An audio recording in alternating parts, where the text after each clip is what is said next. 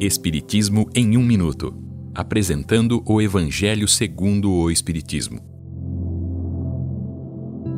Capítulo 3. Há muitas moradas na casa do meu Pai. Mundos de expiação e de provas.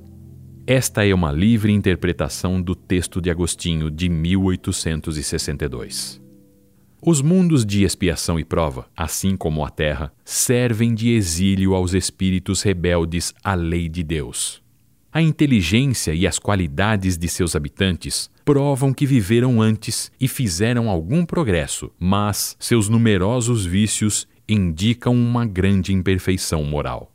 Por isso que Deus os colocou em um mundo para espiarem as suas faltas, através de muito trabalho e sofrimento, até merecerem ir para um mundo mais evoluído.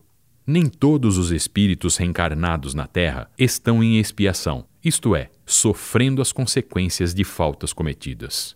Alguns estão aqui para progredirem pelo contato com espíritos mais evoluídos. Outros vieram de outros mundos, pois foram de lá banidos por permanecerem no mal e por perturbarem os bons.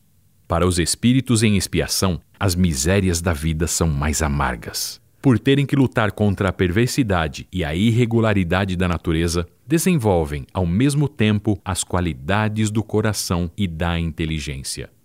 É assim que Deus, em sua bondade, faz com que o exílio resulte na evolução do espírito.